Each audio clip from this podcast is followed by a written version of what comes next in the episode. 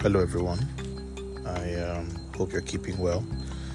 Tonight, on my evening walk, I intend to discuss something that adds a bit of value. Many of you who follow me on uh, social media are young people who are either just starting out in life or um, just, you know, or have, you know, just finishing school and wrapping up one phase of your life to go into adulthood.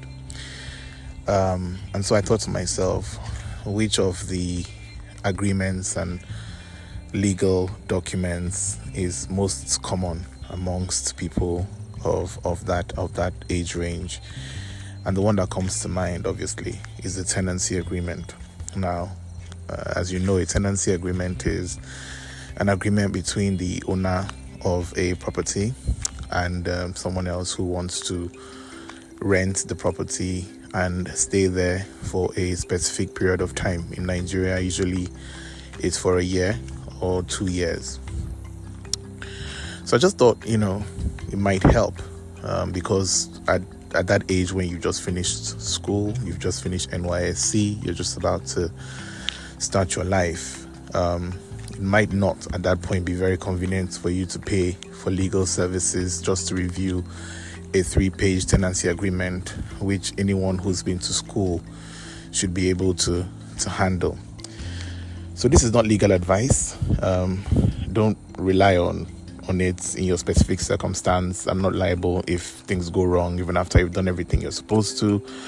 The first and best advice always engage a lawyer, talk to your lawyer friends. Many of them will do it for free um, because it's the very first, it's a small three page agreement and if they won't, um, maybe find money to do it. So that's the original advice. However, as a full grown adult, you should be able to pay attention, to read it, and at least try to understand some of the things in there and the position you should take as a tenant to avoid future issues with the landlord.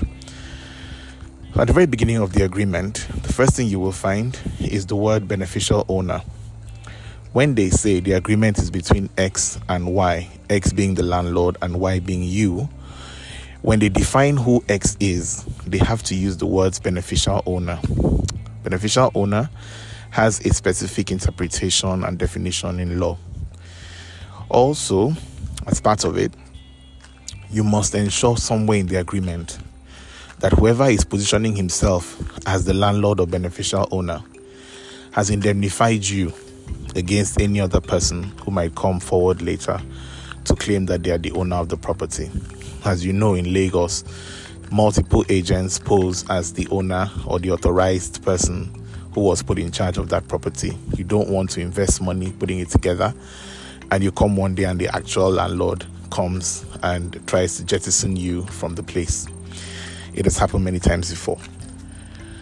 Second of all, uh, that you should watch out for is um, the right of the landlord to inspect the property. Now, many agreements, the landlord wants to give himself a lot of powers, right? He wants the power to come in there whenever he wants. He wants the power to evict you whenever he wants.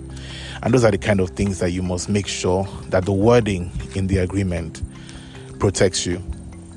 So, you will see in many agreements, the landlord will say things like, I can send anyone, workmen, to come and inspect the property and make repairs to the property, and you must let us do that.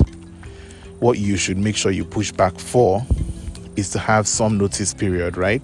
So I'm not stopping you as a landlord from coming to check your property to make sure that I'm using it well and that there are no major repairs or damage.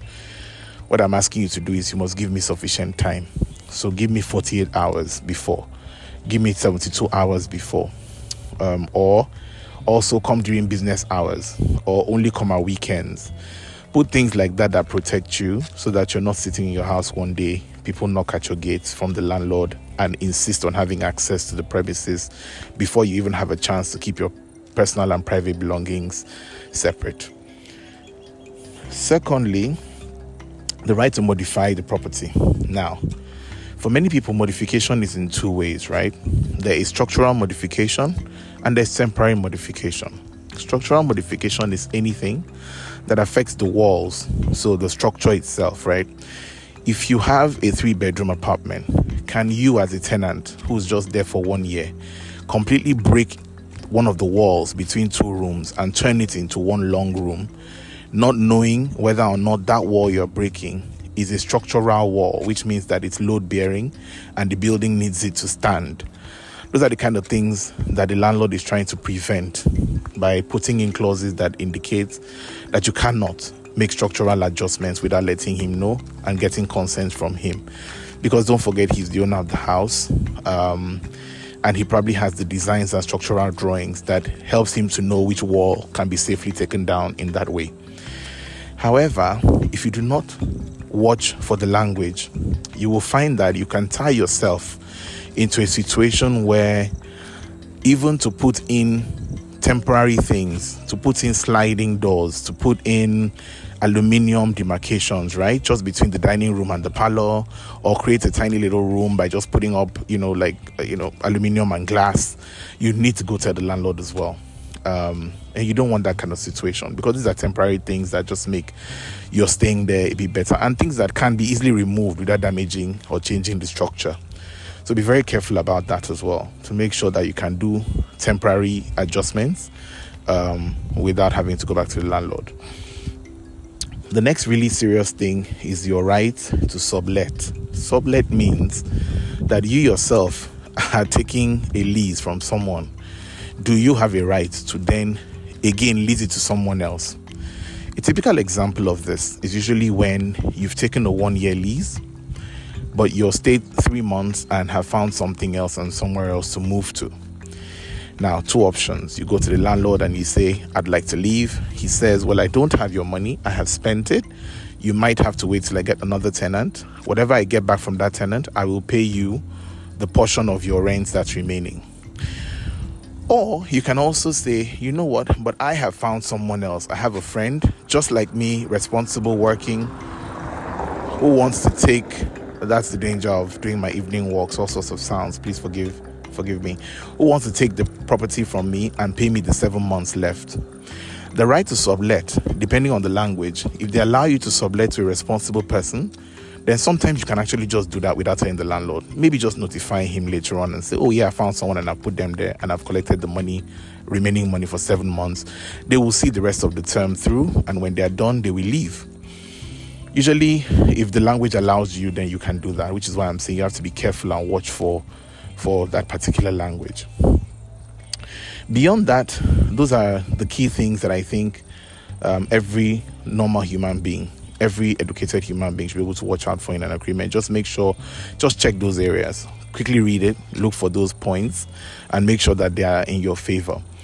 The last two things I'll speak about are levies. So, other than the rent that you've paid uh, to the landlord, there might be other levies that are required, either by state government, uh, local government fees, uh, and things like that.